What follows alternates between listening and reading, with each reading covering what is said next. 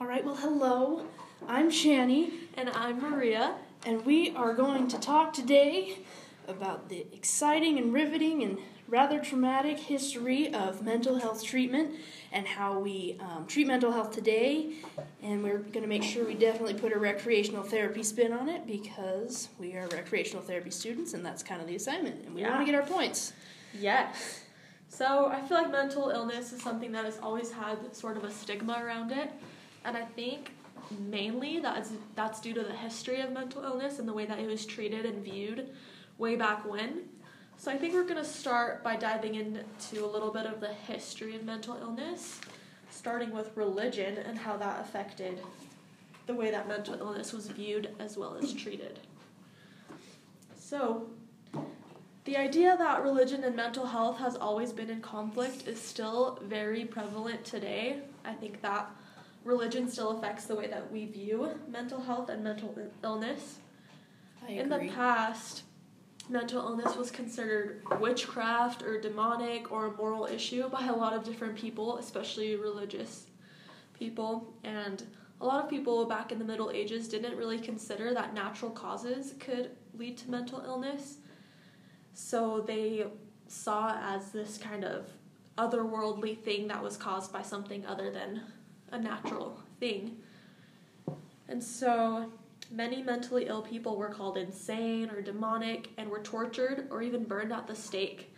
And people also believed that sin could lead to mental illness, and I think that kind of goes back to religion. And it's really interesting to look into actually. During the early years of the Middle Ages, the community as a whole took care of the mentally ill, and then later on, asylums were developed to house people who were mentally ill because it was just becoming too much for the community, and they didn't really know how to treat it or how to take care of these people. And so people in asylums were treated very poorly. They were called mad, insane, lunatics, and a lot of religious people who worked in these asylums believed that mentally ill people were possessed by demons wh- who that caused them to act the way they did. And so, of course, attitudes toward the mentally ill varied from place to place. Like, for example, in Germany, communities completely cast out the mentally ill by whipping them out of town because they just Gee. yeah, they just did not want to deal with it. And of course, there's still no single paradigm for the explanation of mental illness. A lot of it is still kind of a mystery, and there's still tons and tons of research that needs to be done. So it's no wonder that before technology and research existed, so many people of different cultures viewed and explained mental illness in different ways. Pretty crazy. It really is. Um, so another interesting thing, at least in Europe, uh, the Catholic Church played a big role in mental health um, treatment, its view, etc. Just because the Catholic Church was a huge power, Yeah. um, still is today, but not to the extent it was in Mm-hmm. earlier Europe. Um, one of the treatments that was used from a religious, spiritual type view that of exorcism, which the idea behind that was to get evil spirits out of someone's body. Um, I found one website that said people from um, Greek, Chinese, Hebrew, and Egyptian cultures used exorcism as well as um, European with um, Christian influence. Exorcisms could include flogging, um, making people drink something that tasted really bad, um, prayer, starvation, um, kind of magical type things going on. Uh, it just doesn't sound very fun for the most part. Yeah. Along with that, a lot of Catholics were trying to find a scapegoat for the different causes of plague that was happening at the time of all of this. And so they were convinced that the possessed people or the people who were mentally ill were the causes of this plague and all the people's difficulties. So they would blame it on them because they just didn't understand, they didn't have the research. And so for the next 300 years, there were witch hunts and all of these things that were designed to pretty much seize those that were thought to be possessed by the devil or by demons. And so up to 50,000 people, I believe, mostly women, were tortured and killed by these Catholics. It's insane. Um, you know that. I mean, that even sounds like Salem. Yeah. in like what was it, 1600s Salem witch trial. Same thing. Yeah. People, and I don't know if it was so much mental health, but that idea of you're a witch, we're gonna kill you. Yeah. I think a lot of it, they just didn't know what was happening. Right, They and I mean, mental health presentation, mental health illness presentation can be really scary. Like if you don't know and somebody thinks they're hearing voices, I can. You might Yeah. wonder where that's coming from, and Yeah. I mean, a devil might have been the easiest, most logical explanation at the time. Yeah, for sure. Um, another thing I just thought was interesting, I wondered, and I think is probably true. Um, in the Bible, it'll talk about um, when Christ was on the earth and he was healing people that were possessed with devils, basically, is how it's described. I can't help but wonder if some of those people, or all of them, they just simply had a mental health issue, and that was the best way they could describe Yeah. it then as well. And that's, you know, before the Middle Ages even. Well, and you can go way back in history. If you're okay if we start moving into trephination. yeah, let's do it. I don't want to kill your thunder, Maria. No, Um, you were good. Just want to make sure Let's- that. Yeah.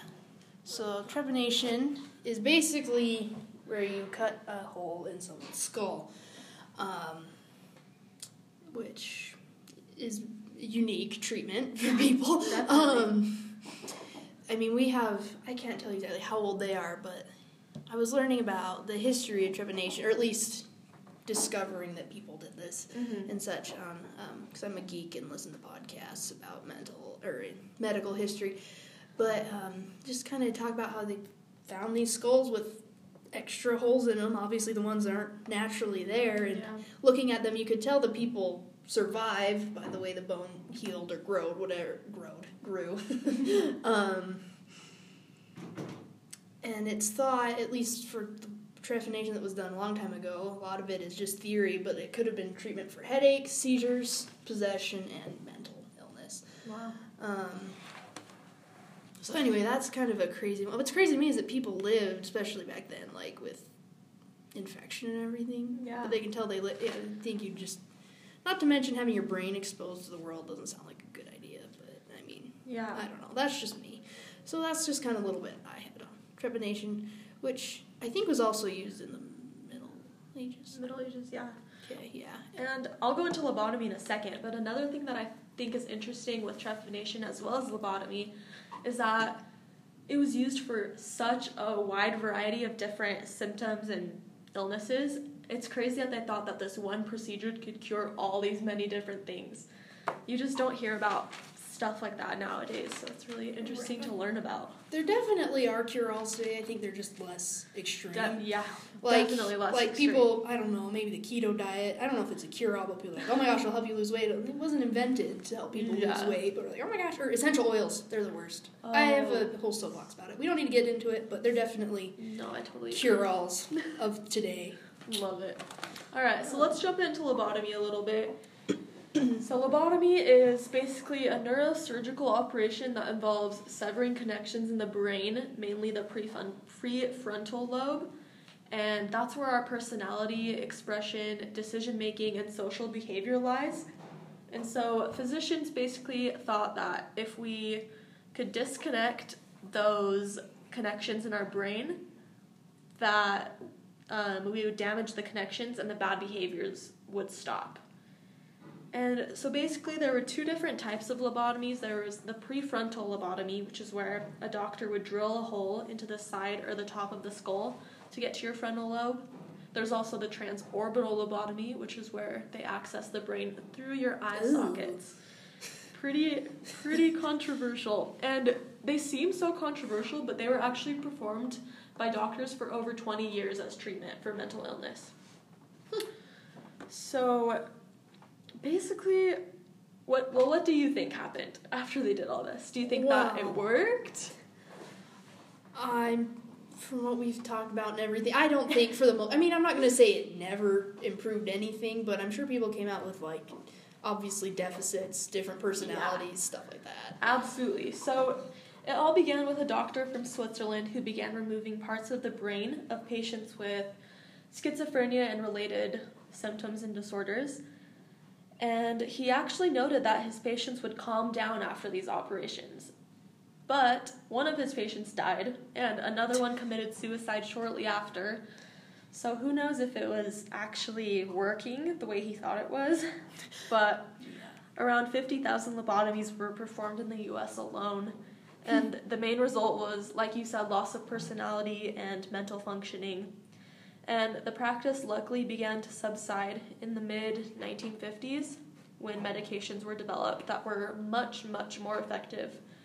And I actually found an article from the New York Times from 1937 that states that the following would benefit from a lobotomy tension, apprehension, anxiety, depression, insomnia, suicidal ideations, delusions, hallucinations, crying spell, Crying spell. You're crying too much. Here's Melon- a knife. Melancholia, obsessions, panic states, disorientation, s- psychoglasia, which is pains of psychic origin, nervous indigestion, and hysterical paralysis. So, so many different things. Probably they thought. cause paralysis. Right. I mean, maybe not, and it but did. it did. Okay. Oh, yeah. Okay. Along with the loss of mental functioning, it caused loss of physical functioning as well because you were severing the brain. Right. Yeah, that's a It's crazy, but unique idea that someone came up with. It's with. just so once. interesting that they thought that this one operation could cure so many different symptoms. It's really interesting. All right. All right. Um, so another huge, well, back up. The theory of the four humors in the body um, was prevalent for a lot of medical history. Um, it originated with Hippocrates, um, a Greek, I don't know, probably physician if he's coming up with this. Um, later perpetuated by Galen, and the basic idea is that your body has four humors, which I think kind of substances. I want to say they're like liquids, maybe that's not right. But there's blood, black bile, yellow bile, and phlegm and that any sort of illness, disease, mental health, or physical health was basically caused by uh, an imbalance of these four humors.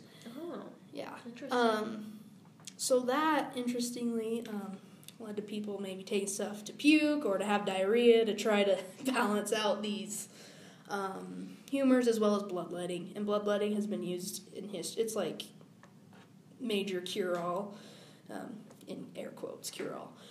Um, I mean that you could do, have bloodletting performed for freaking acne, um, yeah. seizures, stroke, as well as mental health, treating mental health.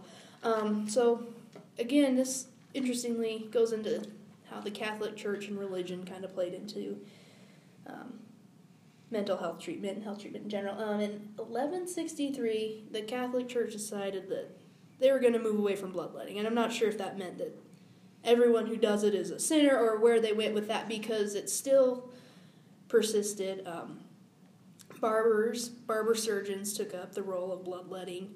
Um, and interestingly, a physician could write a prescription saying that this person needs bloodletting, and then they'd go to a barber surgeon and do that. Um, and then, can we go back to religion, something else? Because we skipped Yeah. this, and it's too good to skip because it makes me Yeah, let's laugh. talk about it. Um, another thing was um, they didn't. The church viewed looking inside human bodies for science is wrong. Um, for doctors to go inside someone's body was like profane. Um, the church was like, don't do that. Um, so King Louis the what number is this? Fourteenth. He had an anal fistula. Oh my gosh, what is that? It's basically a a hole or connection between things where it shouldn't be. So this is Okay, okay. down where no one wants to work. Yeah. And they had he had people working on there trying to fix him and they just couldn't and finally they decided like they needed a surgeon.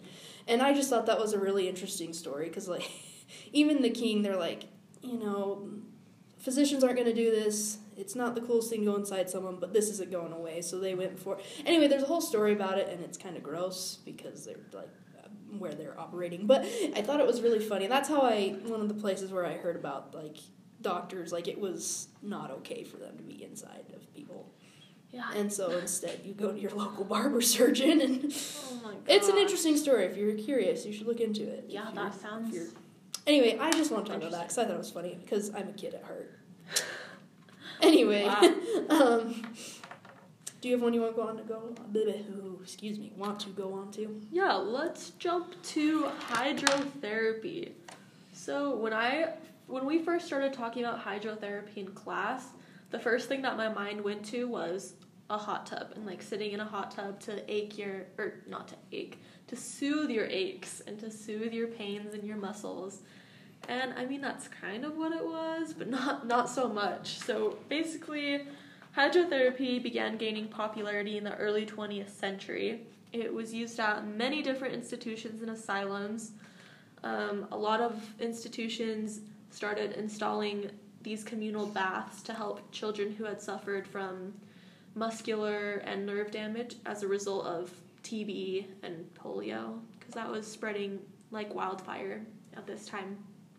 Mm-hmm. And so basically, it involves using water to treat diseases and ease physical pain. It's one of the oldest forms of water treatment. And let me find this little excerpt that I found that talks about it. So, this is from the London Asylum website. And the London Asylum is one of the oldest, biggest, and most widely known asylums in history. And they actually used hydrotherapy in their asylum. Mm-hmm. And so they have this little excerpt online that talks about um, what they did. So basically, the reason why they thought water would be so effective is because it could be heated or cooled to different temperatures which when applied to skin could produce various reac- reactions throughout the rest of the body, which is interesting to think hmm. about. So one of the main benefits of this hydrotherapy treatment was its ability to take effect really quickly. And it could be accomplished through baths or sprays. And warm baths were used to treat patients suffering from insomnia who are having trouble sleeping. That one actually kind of makes sense. Kind as of, long yeah. as they don't fall asleep and like inhale yeah. water. the thing is, though, is that a patient could be expected to be in this bath treatment for several hours up to several days. Yeah, so they'd okay. be left in the water for days at a time and sometimes overnight. Mm. And these were considered the most effective when or these were considered to be the most effective when held in a quiet room with little light and audio stimulation. So basically they were just left alone in a dark room in water for days. That sounds boring. Yeah, it doesn't sound very fun. So a lot of patients would just kind of fall asleep and the bath temperatures typically range from 92 to 97 degrees, which is pretty warm. But they they weren't warm enough to actually cause injury like burns. So at least they have that going for them. And then they used cold water to treat patients with manic depressive psychosis or the ones showing signs of excitement and increased motor activity. And so the application of cold water slowed down the blood, blood flow to the brain, which decreased their mental and physical activity. Oh, I guess. Which kind of makes sense. Yeah, if you, you like... were sprayed with cold water, you you'd kind of freeze up and not really do a lot, right? Yeah, I know. And... Uh, like, yeah. No, go ahead. The cold cold water can or being cold can help like preserve like you you do like you. I guess it'd be your metabolism slows down. I mean, you could have someone. Yeah. Anyway, we don't need to get into that, but yes. it's just it's interesting because hydrotherapy worked to an extent. Mm-hmm. And, or at least it led to something that worked, which is aquatic therapy, which is something that we use today, mm-hmm. not only in rec therapy but in physical rehab. A lot of physical therapists use um, aquatic therapy to rebuild muscle memory and improve circulation, muscle relaxation, um, decreased mm-hmm. pain, stuff like that. It's good and for so, like physical therapy, I'm sure too, yeah. because there's less weight on your muscle or yeah, definitely. joints. I'm not sounding technical at all today, but no. you know what I'm trying to say. You're good. and yeah, these benefits are geared more towards physical health rather than mental health. But there is a little bit of research out there that supports aquatic therapy for mental health. Um, I actually found this article that talks about um, mental health for Parkinson's disease after re- receiving aquatic therapy. Hmm. A lot of patients with Parkinson's have like a major decrease in quality of life, and they um, face a lot of depression and lowered mood. And there is a study that found that physical exercise performed in water has positive effects on some of the factors that influence mood and quality of life. So that was interesting. And that's definitely something directly applicable to recreational therapy too. Oh, right? definitely. Like I'm not cutting holes in anyone's skull, but I could yeah. do aquatic therapy. Exactly. um, yeah. Sounds like fun, if nothing else. I mean, no, recreational therapy is supposed to be more than fun, but More it does than sound fun. Fun with a meaning. yes. All All right. Um, I want to jump into insulin coma therapy. I remember hearing about that one in class, and I was like, "Holy crap, that's not a good idea." Yeah. Um, that basically the idea is you induce hypoglycemia in someone. Um, this would have been performed as someone was um, institutionalized, and just as someone who is an EMT, I was like, um, that's not good. Obviously, your body needs blood. It needs sugar. You have your blood glucose level too high, you get hyperglycemic. Too low, hypoglycemic. Mm-hmm. Um, both hyper and hypoglycemia can lead to mental status changes, I guess, down to a coma, obviously, with the Wow. hypoglycemia, 'cause that's what they're doing. But ultimately, like, you need blood sugar to live. And I think if you're restricting that enough so that somebody is not conscious, like, that's just, that is extremely unethical. Yeah, it doesn't seem like something you should mess with. Uh, no. I mean, we obviously still sedate people today for reason, but we don't say, here's some insulin, hope your blood sugar doesn't go too low. Like, that's yeah, bad. and like for people with diabetes, that Oh, oh sense. man, but yeah. And for mental illness. yeah, my medical director at one of my jobs, I know he, he made a big point. If you have a patient with an altered mental status, you better be checking blood sugar. Mm-hmm. And it's probably just because that's something we can treat if it's too low. The point being is that it can cause major problems. So that's just, it's bad. Don't do it. Don't do it, kids. there are better ways to deal with mental health. Um, Um, did you want to do the, well, I'm not going to tell you what you want to do. Well, I have something about straight jackets really oh, quick. Oh, please do. Yes. I know we didn't talk about that a ton in class, and I won't go too deep into it because I feel like that's something that a lot of people already know about. But I found an interesting article, or not article, sorry, quote from a Scottish physician who was all about using straight jackets. He was really into them. He said that restraining the anger and violence of madmen is always necessary for preventing their hurting themselves or others. But this restraint is also to be considered as a remedy. Restraint, therefore, is useful and ought to be complete, but it should be executed in the easiest manner possible for the patient.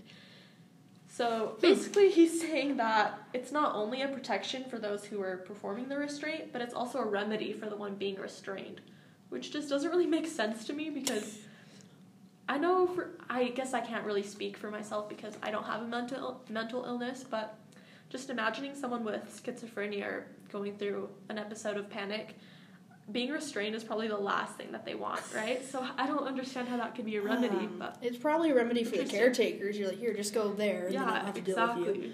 Um, It just which I, w- interesting. yeah, that is interesting. I mean, obviously there are some forms of restraint still used today. Yeah. Um, be they um, chemical or physical. Uh, and again, I remember this coming up in class. I mentioned that on my the ambulances I work on, we carry both chemical and physical restraints because Mhm. people might be hurting themselves or they might hurt us or maybe they're just freaking out. We at least at least calm them down. We Yeah. have the um, Versed, but I mean it still has its place. I think obviously, but not like a.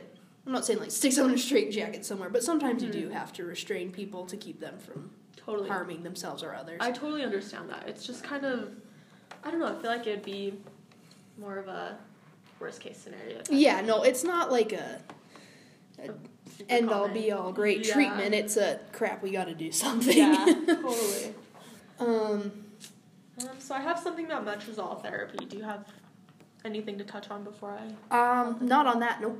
Go for it. Okay, awesome. So, metrazole therapy is something that I found really interesting. It was introduced in 1934, mainly used to treat schizophrenia and psychosis. And so, a physician from Budapest actually kind of pioneered this metrazole therapy movement, if you will. He would inject metrazole into a patient's muscles to induce convulsions. That's brilliant. The whole thought process behind this was basically that convulsions would allow all that negativity to kind of escape and for I don't even know how they explained it. I was thinking maybe this would make sense, but now it doesn't. No, it still doesn't make sense to me either. Because I know at least in a seizure, you have so much, like, if someone has a grand mal stereotypical Yeah. seizure, you've got this brain activity going and your brain kind of resets itself. And so I was thinking Yeah. maybe they'd come from that sort of idea, but it sounds like they weren't. And So- you talked about insulin coma therapy. Mm-hmm. and Metrazole was even stronger than that and more difficult to control. Oh, great. That's great. Yeah, insulin therapy caused a few side effects, but metrazole convulsions were so severe that they caused spine fractures in 42% Holy patients. crap. Yeah, they were pretty intense. So they're basically just. Wait. Yeah. Did it involve um, electricity at all? No, but we'll get into that. They kind of led to Okay. the whole electroconvulsive shock therapy Okay. Because metrazole was discontinued in the late 40s and it's no longer used. Okay, that's good. But it led to the electroconvulsive shock therapy, which is still used today, and Mm-hmm. it's not used as much because of the new drugs such as antidepressants and antipsychotics that are more effective, Mhm. but it is still used. Yeah. And I think it's interesting that that can be effective.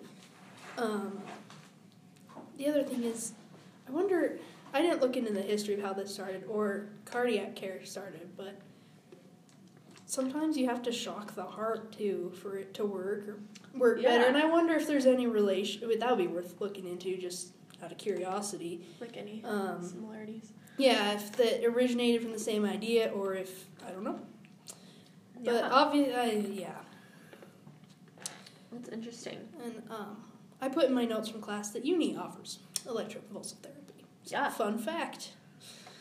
But my understanding is it's basically, yeah, a last resort. You've tried other Mhm. treatments, you've tried meds, you've tried therapy, and it's probably, would be my understanding, assumption for it. Yeah. And Um, before they did the electric shock therapy, they actually tried out different kinds of phys- physical shock briefly just to see if maybe they worked a little bit better. so they would induce fever by means of radiomagnetic microwaves. That does not sound healthy. Um, it also says transient brain anoxia induced by breathing a mixture of oxygen and nitrogen, which would lower the body's temperature. yeah, it also lower the amount of oxygen going to your brain, hence anoxia. Yeah. That's So- great. That's how you cause brain damage. Obviously, none of those really worked. They were all abandoned in favor of ECT, which was not only more reli- reliable, but it was also cheaper. So a lot of people used it as the shock therapy of choice. Interesting. Yeah. So we use that today. Hopping into other things we use today, there's obviously medications. You could do a whole talk a whole long time about meds. yeah. Um, obviously they're I don't know what's obvious. Back up. They can be um, they can be really helpful. I personally take one for my obsessive compulsive disorder, and it helps me a lot. Um, but and I lucked out. The first med that I tried, I've only been on one, and it works. But a lot of people have to try different combinations, different drugs to get ones that work. There's the side effects that can just be horrible, if not annoying. Um, and sometimes they just don't help people. Like they'll try them and they just don't. Yeah. Um, we also have cognitive behavioral therapy, um, which basically is the premise is you can unlearn unwanted reactions. DBT, which could be considered part of CBT, um, common for. Dialectical behavioral therapy. Thank right? you. I couldn't remember. um, I believe borderline personality disorder. Um, there's EMDR, which is eye movement desensitization, desensitization and reprocessing for trauma. Treatment of trauma. It's type of psychotherapy. That one's really interesting Yeah. to me. Like the, they're like have you move your eyes or do other movement. I don't know how it all works, but I. I actually saw a more. book about that the other day at Barnes and Noble. Oh, you I was- did. I thought about buying it because I just want to learn more about EMDR because it seems really interesting. But I ended up picking a different one, sadly. But That's okay. Books are expensive. Um, other things, obviously, you might go see a psychologist, psychiatrist, uh, Mhm. more for like talk type therapy. A social worker can provide that, and then Mhm. obviously there's recreational therapy. Recreation therapy. Oh wait, before we hit on that, I did want to talk about briefly conversion therapy because that one was interesting. That kind of goes full Um, circle back to religion, how we started out, because a lot of conversion therapy done today is due mainly to religion and religious beliefs. Yeah. Um, just a little history on that. If I'm not mistaken, homosexuality used to be um, in the DSM, the Diagnostic and Statistical Manual, for mental diagnoses, I think. Something like that. Mhm. Um, DSM, we know what that is. Okay, um, I wanted to just pop in here. First of all, I'm going to correct myself. It was the Diagnostic and Statistical Manual of Mental Disorders, not diagnoses. Um, so currently, um, we use the DSM 5. Um, it's been updated over time. I'm sure it will be updated again, hence the 5. Anyway, um, it is utilized by individuals who, within their scope of practice, can diagnose um, by laying out what specific diagnostic criteria exists for different mental health disorders. Um, while recreational therapists may not diagnose, it's definitely a useful tool um, if you need to make diagnostic protocols. Obviously, that's a, a great place to look. Um, if you want to know some things that maybe you should look for as you're going through the APIDE process and assessing your clients, maybe you look at the different signs and symptoms of depression, and you can at least have that as a heads up. Obviously, every client's different. Um, but or as you're planning overall treatment uh, for um, people with mood disorders, you can look at what are common areas that people with mood disorders could um, benefit from going over in therapy. Um, so the DSM we don't diagnose, but it can be useful. Um, I'll pop back in in a minute, but that's all I got for right now. So where I left off was talking about how homosexuality used to be part of the DSM. It's not currently, um, and conversion therapy is used to, in essence, tr- quote unquote, treat homosexuality. Um, it's not effective, and it's not evidence based either. It's just bad. Um, but it's still used. Some people That's still provide it. Um, there was that push for a bill or something in Utah recently Oh, about that's that. Um, it didn't pass, right? I don't think it did. I'm not sure. I But- don't think so. Um, I think it wasn't well written at the point anyway. Okay, hi again. I am popping back in regarding this bill that went through and didn't pass. Um, this was House Bill 399. Um, and I'm not the best at looking at bills. They're confusing and legally written, but it looks like it's called the Prohibition or Prohibition of the Practice of Conversion Therapy upon Minors. Um, bill sponsor being Representative Craig Hall, with uh, substitute sponsor Representative Karianne Lisonbee. Um, so this bill, I'll just read a little from it. It says this bill prohibits certain mental health therapists from providing conversion therapy to a minor. Um, it limits the application of the prohibition and makes a violation of the prohibition unprofessional conduct. So I think I'd heard this somewhere. It says only certain mental health therapists can't provide conversion therapy. Anyway, that's probably part of that might have been part of why I heard that people weren't very happy with this bill anyway. Um, anyway, that's just a little more on that bill. Again, it didn't pass. Definitively, it didn't pass, not just I think, as I said a moment ago. Um, so there you go. Anyway, that's interesting. There's also gender dysmorphia, which is still in the DSM, which is an argument whether or not that is a mental health disorder. It depends who you ask. Um, okay.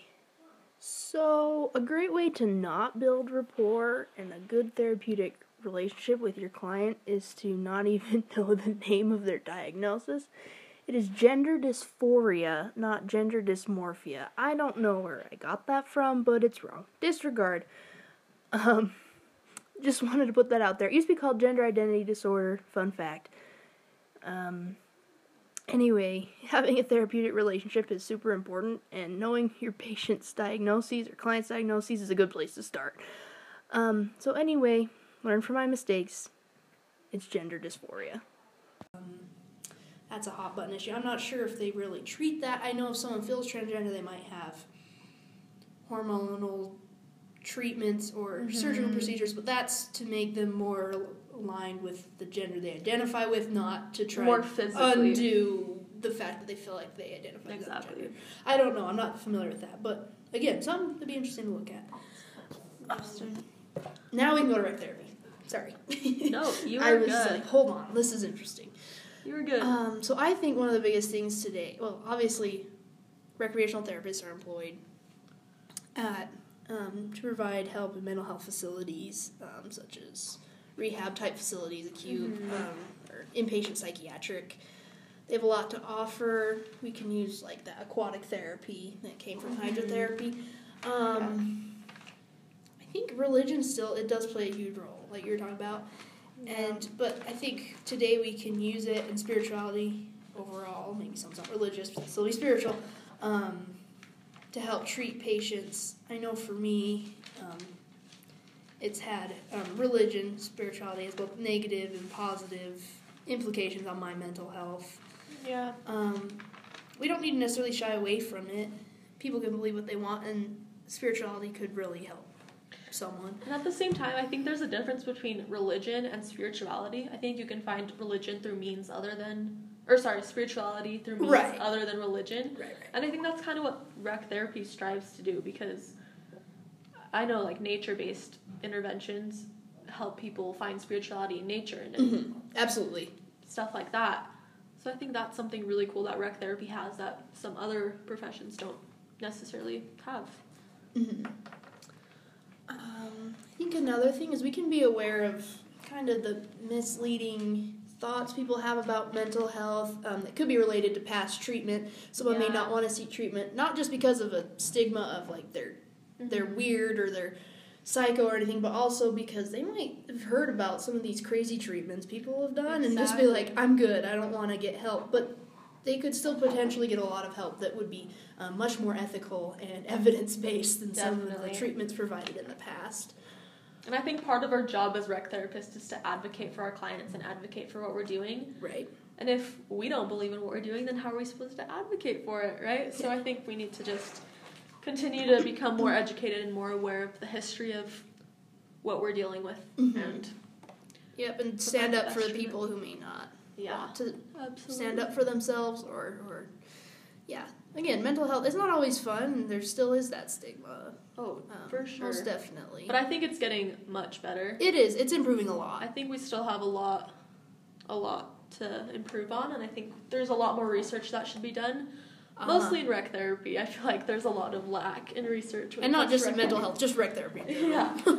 but I think it's getting a lot better, and that makes me really excited for the future and to jump into the profession and be able to get my hands dirty in this stuff. I think it'll be awesome. It'll be it'll be an adventure. That's for Yeah. sure. Yeah, there's so much we don't know about mental health though. I know. it's it kind of like I don't know what we don't know. That's how much I don't know. Yeah. To quote, what is that's some silly Disney movie that probably is like culturally appropriating someone. So my apologies if anyone's offended by that statement. But the point being is there's so much like even the physical body. I'm sure there's a whole ton we don't Yeah. even understand, like cancer. Definitely. But thinking of the strides we've made in the past like 200 years, we've Well, like changed drastically the way Right. we treat mental health and the I way mean, we view it. they did set the bar pretty low, so it wasn't too did. hard. But um, But yeah, I agree. Um, all right, well that's about all I have. Is that all you yeah, I have? think that I think we're good. Perfect. Okay, well thanks for tuning in. Catch us next time on our podcast. I don't know if there will be a next time, but if there is, it would be a party. It will. Hey, See ya. peace out.